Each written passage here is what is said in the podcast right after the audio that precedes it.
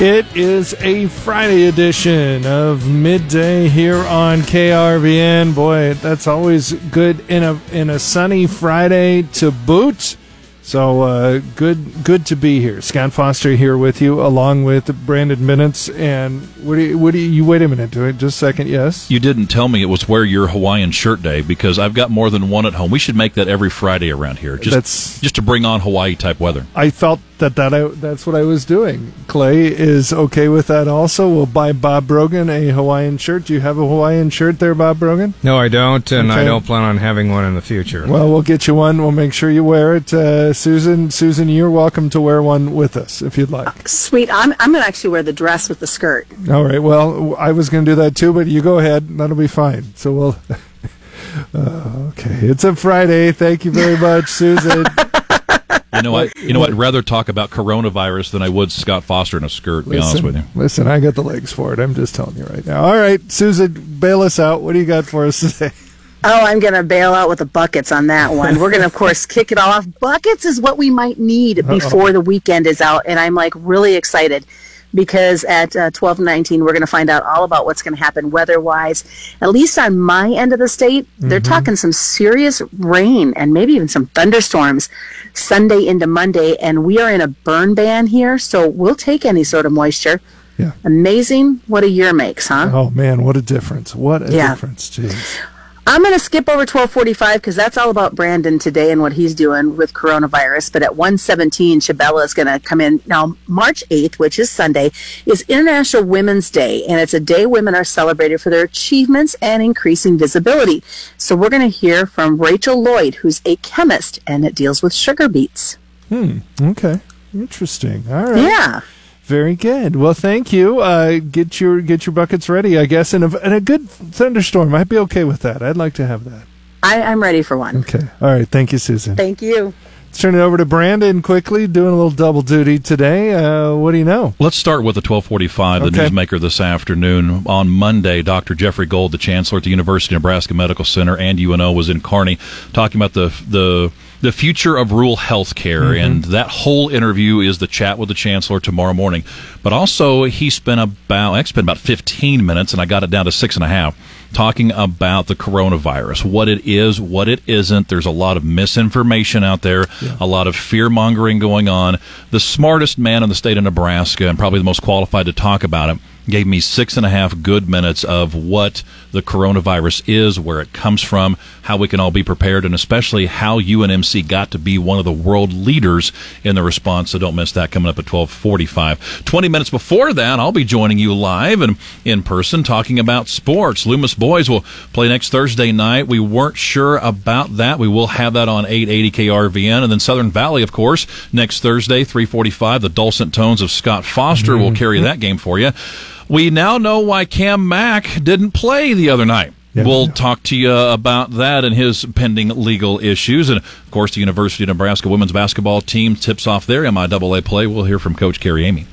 All right, Bob. Don't have a lot of time to give us the bad news. Well, stocks are continuing to slide, and also the OPEC Secretary General says talks on cutting oil production adjourned without agreement, so the oil price is falling sharply.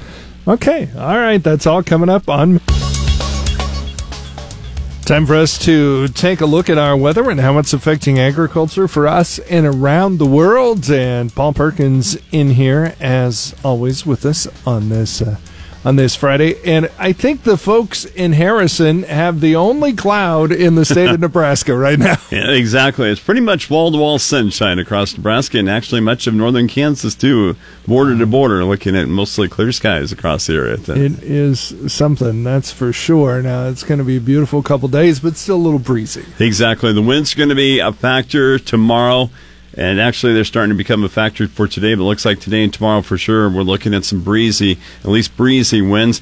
Because of that, we do have some high fire danger as you go into the western portions of Nebraska from about Ogallala to Chappell. There's a red flag warning in effect for today, not the entire state like it was yesterday. Did you happen to see the uh, the video that Tyler put on Facebook with the there was drone footage from Logan or from Lodgepole to Chappell of a Oh, wow. fire that burned across Oh, wow. there. Yeah. this big old swath of land. So it's on our KRVN Facebook page to see that there. I think it's so. I think okay. so. I Yeah. somewhere. I don't remember. You betcha. But yeah, Ogallala to Chappell, red flag warning, and points to the north from Ogallala and Chappell, that red flag warning for today and this afternoon. That's where we do have much warmer temperatures on into west central Nebraska and points off towards the west and southwest as warm as 61 right now in St. Francis in northwest Kansas, also 61 in northeast Colorado towards the Holyoke area. That still compares with some low 40s in much of eastern Nebraska. A lot of central and eastern Nebraska still in the low and mid 40s. We do have some mid to upper 40s from about the Ainsworth and O'Neill area down through Broken Bow, Lexington, Holdrege on into much of central and east Kansas. Then from Ogallala and, and North Platte and points off towards the west and southwest, those temperatures into the 50s, low 50s in about North Platte to McCook, and then some mid to upper 50s to around 60 from Ogallala and points off towards the west and southwest. Today through the weekend, looking at some very nice weather, sunshine and unseasonably mild with a ridge of high pressure moving overhead. A good time of the year that you'd like to hear about a ridge of high pressure moving overhead. Mm-hmm. Temperatures today look to be about 15 degrees above normal. The weekend looks to be 25 degrees warmer than normal for both Saturday and Sunday. Breezy south winds and a low pressure over the Rockies, increasing that flow of moisture that has helped to lower the fire danger a little bit. Fire conditions still near critical in many west and central areas. Rain is likely, maybe a few thunderstorms for Sunday night with a cold front and low pressure moving through this uh, region. So rain is likely and maybe some snowflakes mixed in with that in far northwest Nebraska, but otherwise it looks to be mainly a rain event. Otherwise, we will see some quick moving disturbances much of next week to continue our small chances of rain. In behind that front, temperatures next week slightly cooler than the weekend, but still about 10 degrees warmer than normal.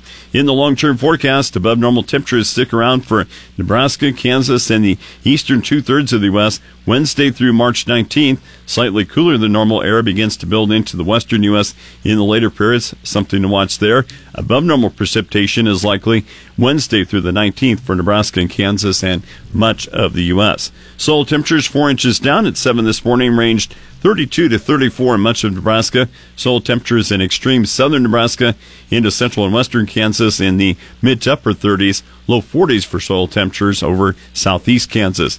Market impacting weather factors include improved chances for rain in Argentina and a brief period of drying in the Midwest.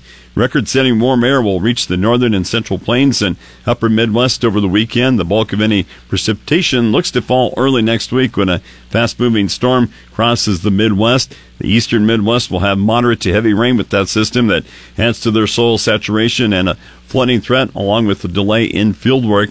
In the northern plains, above normal temperatures this weekend will allow for steady snow melting and the drainage of excess soil moisture. A stronger system in the northern plains early next week could produce some moderate precipitation. The southern plains, very warm weather this weekend will bring the wheat out of dormancy and lead to some soil moisture loss. A new storm early next week does offer a chance for at least some precipitation in most of the southern plains. Central Argentina crops will have a higher chance for rain and milder weather over the next week. That will improve the prospects for crop conditions in Argentina after their recent hotter and drier pattern. Okay, very good. Chance, uh, it's this time of year that many people's thoughts turns to uh, thunderstorms. We could see one of those, huh? Exactly, yeah. Uh, the possibility of some thunderstorms on an isolated basis, but Okay. uh, nothing severe, but Right. Probably a nice thing to hear over the weekend. Yeah, it'll be kind of nice. I always look. I always look forward to those. And, and I prefer thunderstorms as long as they're not too strong over snowflakes. Yeah, I, I'm with you on that. Maybe the thunder snow. Maybe we'll have the thunder snow. Who knows? All right, very good. I appreciate it, Paul. Thank you. Where do you go to check in on your weather? Your weather tab, krvn.com.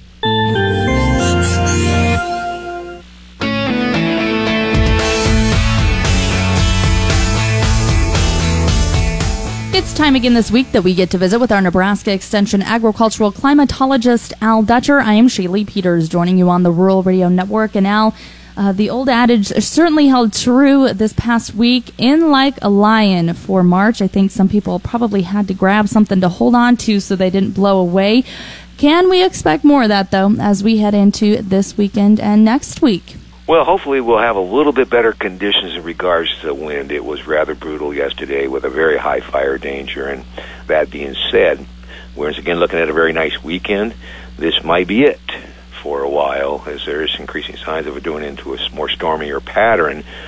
But the biggest emphasis we'll be t- t- taking in for this uh, period is as we get into Sunday night and in through Monday, there is a piece of energy coming out of the southern stream of the southwest that's expected to move into the central plains and bring the rainfall, particularly as we go into Sunday night into Monday morning across southern Nebraska, and the most likely areas will be south central, southeast, and then kind of pivoting up toward the northeastern portion of the state as we go into the day Monday. Where the cutoff is going to be is the open-ended question, but I say at least it gets high far northward as east central Nebraska. Right now, the models are indicating general coverage of a quarter to a half of an inch of moisture but if we can get some thunderstorms going, you could have some locally heavier precipitation. That system rapidly moves to the east, and of course, with that, we'll see about a 20 degree drop in our temperatures as we get into Monday from from this weekend. So we're still going to be in the upper 40s to the lower 50s. And as we get into Tuesday, it looks like we'll get a little bit of relief. And then the northern stream looks like it might shoot a piece of energy across the region as we go into the day on Wednesday, giving some light precipitation or snowfall to northern Nebraska, and then yet another piece of energy looks like it wants to eject out as we go into the Thursday, Friday time frame of next week from the southwest. Once again, increasing the precipitation chances across the central plains, and then it starts to bring that up in toward Nebraska as we go into next weekend. And right now, the GFS model holds that storm system around the region, so it could be a fairly widespread precipitation event for the eastern two thirds thirds of the state at least. It looks like at this point most will be in this form of rainfall, and then we start to see the cold air coming in behind this system, and the GFS develops some storm system in eastern Montana and tries to push that down the front slope of the Rocky Mountains. So there is a possibility that we'll see some accumulating snowfall, and for our ranchers folks out there, keep an eye on this system, particularly as we get into the mid-month period this could potentially drop some pretty significant snow across the panhandle. And it's that time of year where we get those wetter snows, unfortunately. And there's more systems behind it. So we're, we haven't had the southerly and southwesterly flow really being a dominant force since uh, the big storms uh, past Thanksgiving and Christmas. This looks like we're getting into an active pattern. And of course, with the wet ground in a lot of locations outside the southwest, this may lead to some higher flows on our streams, depending on how hard the precipitation falls.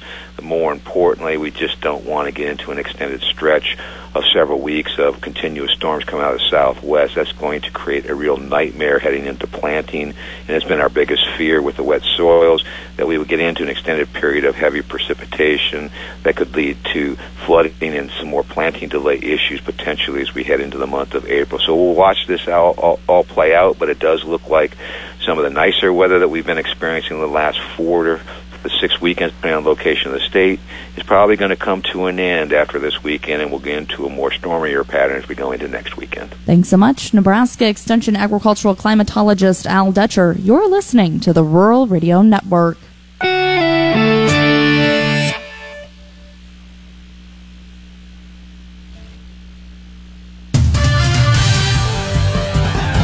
Time for us to check in with sports on this Friday afternoon, and uh, a good one going on there at the at the Class D state tournament. If I could see one quarter of one game at yeah. any level, any point in time in the year, it would have been Pleasanton versus Chambers Wheeler Central because going into the fourth, the Bulldogs were down five with Lindner and Pates, both with four oh, fouls each. So two of their top players yep. with four fouls, down five. The Bulldogs squeaked one out and outscored Chambers Wheeler Central by nine in the fourth. The Pleasant Bulldogs keep their undefeated season alive at 50 to 46 for a final score. Lincoln Christian beats St. Paul 68-59, and Archbishop Bergan has a final score of 40 to 34 over Cedar Catholic. Right now in the fourth, looks like North Bend Central is going to top Adams Central 39-40. That one's late in the fourth quarter.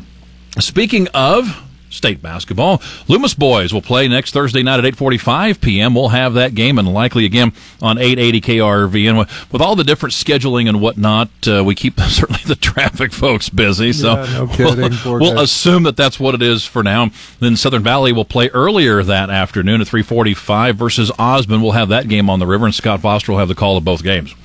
Nebraska's stay at the women's Big Ten basketball tournament was a short one as the Huskers lost 81-75 to Michigan in Indianapolis. Leigha Brown had a game high 22 points for the Huskers. Nebraska will find out next Monday night if they make the women's NIT or not. And don't shoot the messenger for this one, Husker fans. Make it 15 losses in a row for the men's team. They were blown out on the road by Michigan 82 to 58. And we now know or at least strongly suspect why it is that Cam Mack didn't play last night. Lincoln police say they ticketed the NU point guard on suspicion of negligent driving and leaving the scene of an accident after allegedly rear ending a car on Wednesday. Lincoln police say that Mack was heading north along 27th Street in a 2011 Mercedes. It's a nice car if you can get it. Well, yeah. I mean, I'm not in college and I can't drive a 2011 Mercedes, but evidently he can. well, my 2004 Acura is really nice. There you go. You got that going because you got that kind of money. Yeah, right. so here is a 22 year old college student driving a 2011 Mercedes sedan around 11:55 a.m. He then hit a Lincoln woman's 2015 Toyota Corolla after a traffic slowed down for a truck turning into a driveway. When the Mercedes didn't stop, the 44 year old victim, the woman who was rear ended, was able to get the license plate and the number of the car that hit her and gave it to the police. And then Cam or Mr. Mack in this case was arrested the next day. University of Nebraska Kearney women's basketball team plays in the quarterfinal of the MIAA tournament coming up in about two hours from now as the Lopers take on Missouri Western. After ending the regular season with a couple of losses last week, head coach Carrie Eighmey hopes the Lopers can get off to a fast start today. You can settle in and play well in that first game. I think I think it does build confidence, and um, you know, for us right now. Um, after being able to kind of hit the reset button and, and start over here, um, you know, hopefully we can we can uh, work ourselves into the game and, and, and get into a rhythm and play tough defense and, and rebound and do all the things that we're really capable of. Our coverage this afternoon is scheduled to start at 2:05, and I say that because it'll be the third game of the day. So, of course, if one of them goes late, lots of timeouts and fouls in fourth quarter, overtime, and whatnot. But again, it's scheduled for a 2:15 p.m. start. 2:05, of course, Jason with the pregame on 93.1 The River. The Nebraska baseball team plays their home opener against Columbia today. The Huskers won 18 to 10 and almost a football score at the 12th ranked Arizona State Sun Devils on Sunday. First pitch is set for 135 at Hawks Field. We'll bring you that game on our sister station, Cami Country. And the University of Nebraska at Kearney softball team has its home opener today against Lincoln University. The Lopers are 10 and 10 on this season, and they just started that one here about 28 minutes ago. Doubleheader begins at noon at Patriot Park there in Kearney, and tomorrow they'll host the Jennies from the University of Central Missouri. Any uh, word on whether the lady in the Corolla got to shoot two free throws or not? I'm not sure because she Ouch. fouled in the ba- Well, over the back. I'm pretty call. sure it was an offensive foul because she was already set. player control. Yeah, she was already stopped. She had her position established. He ran into her, so it's clearly an offensive foul. So we don't shoot free throws for that, but it did go the other way. Technical foul. Of Can't believe he's driving a 2011 Mercedes. Must be nice. I'm sure it's old or something. Thanks, Brandon. Good to see you, brother.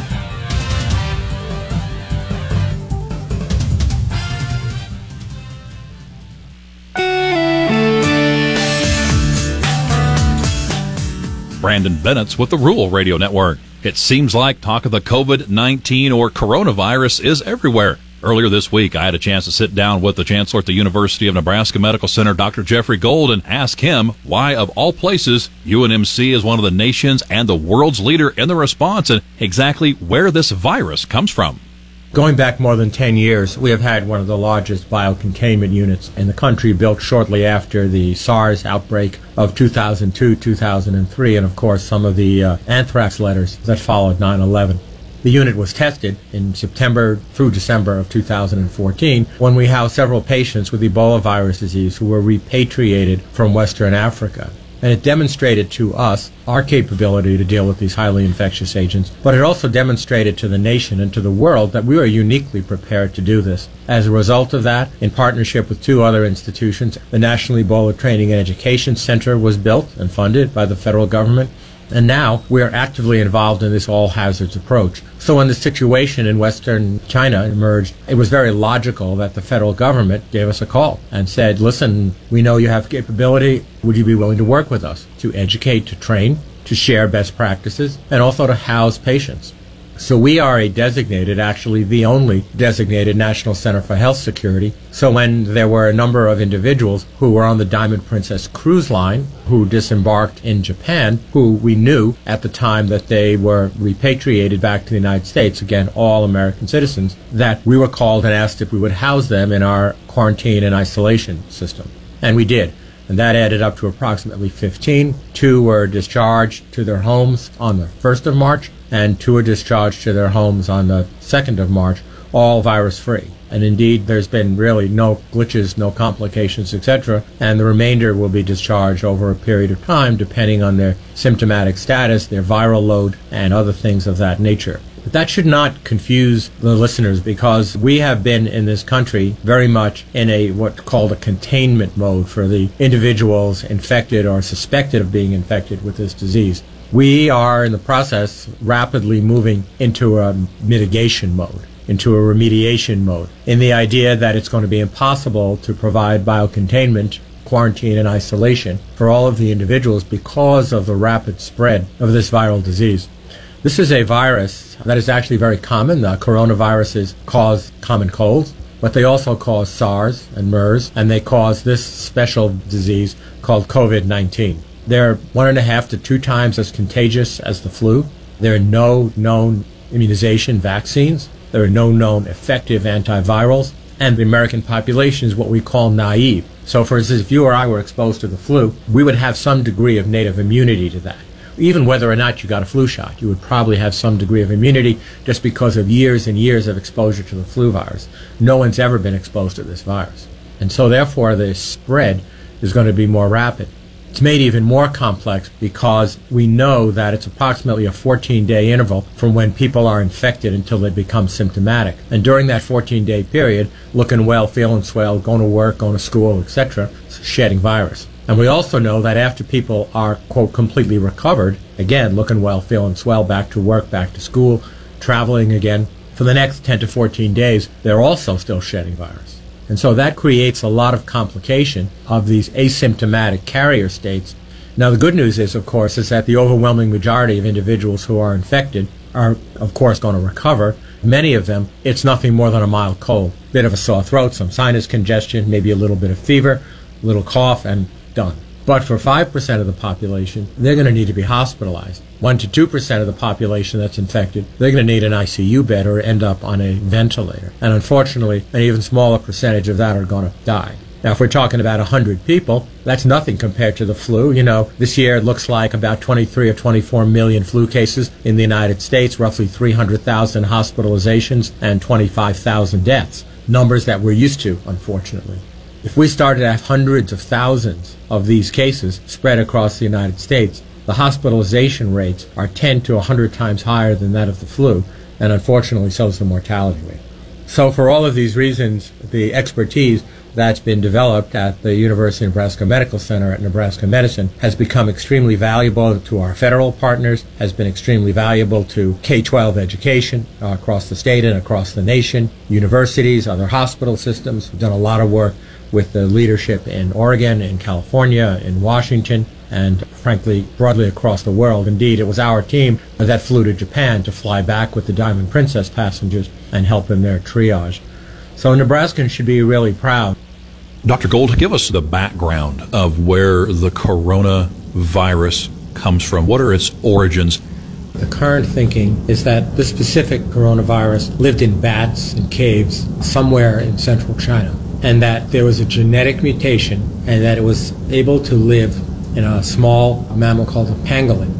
Looks a little bit like an anteater, which are pretty much wild animals in central China, which are praised for their food value.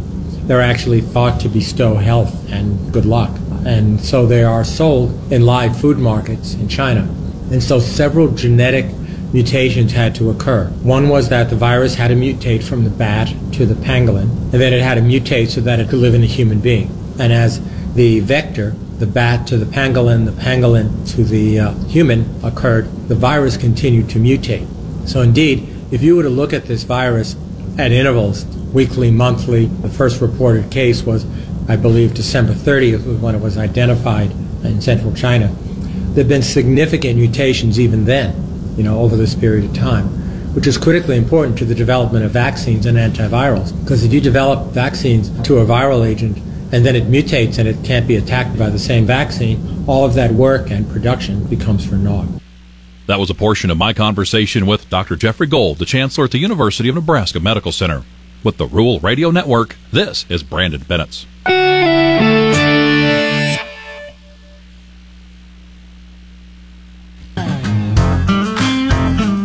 You're listening to Midday with Scott Foster here on KRVN.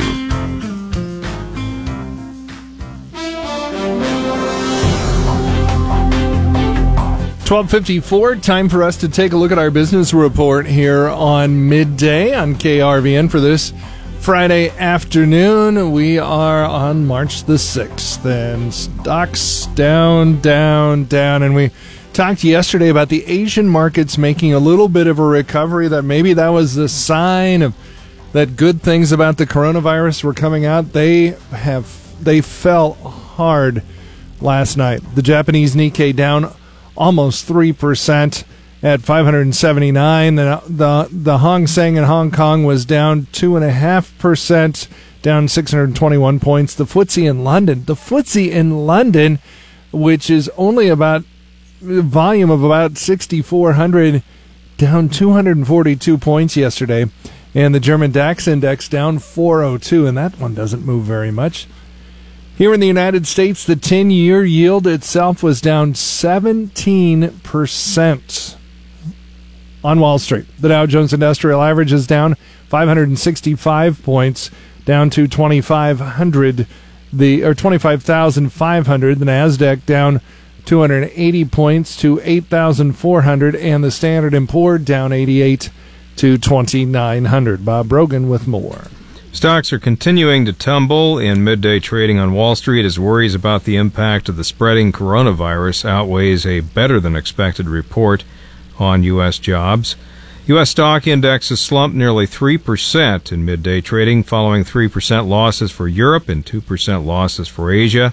A measure of fear in the U.S. stock market uh, surged 19%. Crude oil lost 8% on uh, worries that producers won't cut supplies enough to match the falling demand from a virus weakened economy. And in fact, OPEC Secretary General says talks on cutting oil production adjourned without agreement, and the oil price was falling sharply. So that's uh, the news on the oil front. Hiring jumped in February as employers added 273,000 jobs. Evidence that the economy was in strong shape before the coronavirus began to sweep through the U.S. The Labor Department also says the unemployment rate fell to 3.5%, matching a 50 year low down from 3.6% in the previous month. President Trump has signed an $8.3 billion measure to help tackle the coronavirus outbreak in the U.S. The legislation provides federal public health agencies money for vaccines, tests, and potential treatments. The amount is more than triple, more than triple the two and a half billion outlined by the White House ten days ago. And it just kind of goes on and on from there because uh, I would imagine that uh, coronavirus is being discussed in every household across this fair land of ours and is pretty much the uh, uh, conversation after dinner is over, or maybe even before it's over. So that's what the way things stand on this business day. All right. Thank you, Bob. And in the Grand Island area, there were some German immigrants who had grown sugar beets back in Germany. So they actually tried tests of whether it would grow or not, and they said it grows great. The problem was they didn't have anybody who could measure the sugar content they had to put them on a train. They'd have to go to D.C. The USDA's chemistry lab tested them, and of course, by that time, it had decayed. The farmers went to the University of Nebraska to have them hire someone to do the sugar content tests. Hudson Henry Nicholson, chair of the chemistry department, went to the regents. Hudson Nicholson made the argument to the Board of Regents you know what? If we had sugar beet industry in the state, we could train the chemists who would become the quality control people at the plants. And Rachel Lloyd, she also knew from the landscape in Switzerland and the parts of Europe that she had visited that yes, the soil in Nebraska was very suitable for sugar beets. Once the beets were being grown and harvested and shipped back to the chemical laboratory, Greep says Lloyd devised a way to analyze the sugar content. The main thing that she did was measure the sucrose content, and she did that using um, the buoyancy. So the greater the concentration of the sugar, the more buoyant it becomes. So you have these things called saccharometers, which we actually still have in the department. We have the saccharometers that she had to have used. And then she would additionally measure the glucose, the reducing sugar that was in there. And for that, she did what's called the Fehling's test. Lloyd and Nicholson published their findings in the UNL Experiment Station Bulletin. The very first bulletin was about the Grand Island planting. One year after they published their results, the Grand Island um, businessman had arranged for um, a sugar beet processing plant to be built there. Um, then the next year in the experiment station bulletins, Rachel did the analysis of beets grown across the state, and it basically said you could grow them anywhere. Lloyd didn't just help with agriculture, but also encouraged both young men and women to enroll in chemistry at the university. During Lloyd's tenure, the Nebraska section of the American Chemical Society had more women participants than any other section. Because of the work of Lloyd and others, sugar beets were grown across Nebraska for many years. In Scotts Bluff, a sugar factory was built in 1910, followed by others in the surrounding area. In 2002, more than a thousand sugar beet growers in Colorado, Nebraska, Wyoming, and Montana united to form the Western Sugar Cooperative, as sugar beets remain a primary crop in the Nebraska Panhandle. With the Rural Radio Network, I'm Chabella Guzman. Landmark Implement is your local authorized John Deere dealer. Landmark's trained and certified sales staff will help you find the right equipment for your needs at a price that's right for you, all backed by Landmark's extensive parts and service network. Whether it's a tractor, planter, combine, lawn and garden tractor, or gator, every piece of equipment in our inventory is ready to work hard for your operation. Landmark's team works together to make sure everything that is sold meets their quality standards. Stop by your local Landmark location or learn more at landmarkimp.com and experience the Landmark difference.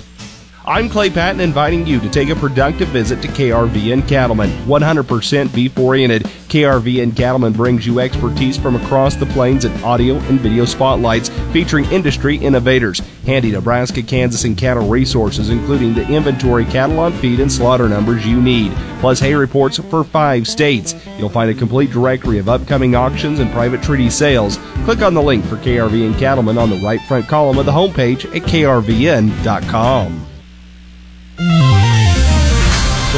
Clay Patton on the Rural Radio Network, joined with John Payne, Senior Marketing Analyst with Daniels Ag Marketing in Chicago, and published the newsletter this week in Grain. John, taking a look here at these uh, grain settlements across the board. Risk off was the main theme here today. Can we get some news over the weekend to try and turn things around on Monday? Yeah. what a week! I, um, I, you know, had a shudder to think what, how the story will change over the next, you know, two days, let alone two two weeks. I think we'll probably find a lot more clarity, and I, I wouldn't be shocked that at, you know after the stock market closes tonight that they announce some sort of plans for stimulus, economic stimulus uh, to go along with maybe another rate cut or, or plans for another rate cut. I, I think that's what uh, what you have to be real careful here to be selling. Uh, we saw the dollar break substantially this week, and that'll be lost in all of this. Is that the dollar is now a lot weaker now. It's not much weaker versus the ruble or versus the uh, the peso or the Brazilian real, but it is lower, and that's something that we got to kind of hang our hat on here. And I think with wheat trading unchanged and uh, you know corn hanging in to a certain degree, I think you to be a little careful not to get too bearish in the near term. This is a a market that can turn very very quickly, and we've seen this happen a few times in the last few years. Go back to 2011 with Fukushima. Go back to 2015 with, um, or 2012. I'm sorry, with the U.S. debt downgrades. I mean, there's a lot of things that happen, and then all of a sudden the story gets forgotten and we start a new trend. So when it comes to feed grains, I think it's been a pretty good week relatively to what uh, what's going on in the outside. You just need to see the energy space turn around. I think that'll be the first first kind of shoe to drop that'll tell us things are better. And in those energy sectors, you look at a lot of commodity index funds. They're closely tied to the energies, not weighted too heavily towards the grains. Could we see going forward a break off between that, letting grains and uh, food commodities be kind of their own group? Uh, well, the biggest problem we have really is ethanol on the corn side. You know, and uh, when you start bringing corn prices down, that pushes acreage over to, to the soybean side. Uh, you know, with wheat being a little lower, uh, you know, corn comes down. So it's all tied together, and I think energy is a big, big kind of first. But in my opinion, this is overdone. I'm, you know, certainly no expert, and I think that's the, the biggest thing we have here is a lot of people who are experts all of a sudden in infectious diseases. I really have no clue how this is going to develop, but I think from an asset appreciation price, there'll be a boomerang snapback in demand at some point, and I think commodities will lead the way.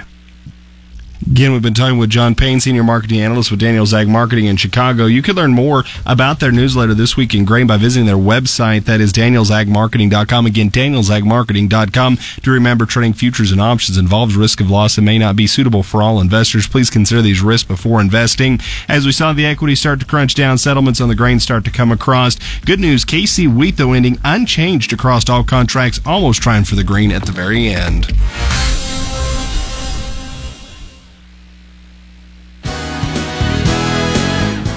And that'll do it for our midday show brought to you by Davini Motors. This midday program can be heard, the whole thing, by going to krvn.com, just clicking on podcasts. Howdy, folks. This is Rick from Davini Chrysler Jeep Dodge Ram and McCook. When you're ready to buy a new vehicle, expect that our hardworking, experienced staff will treat you just like family. Go to Davini Chrysler Jeep Dodge.com today. And remember, it's not a deal until it's a Davini deal.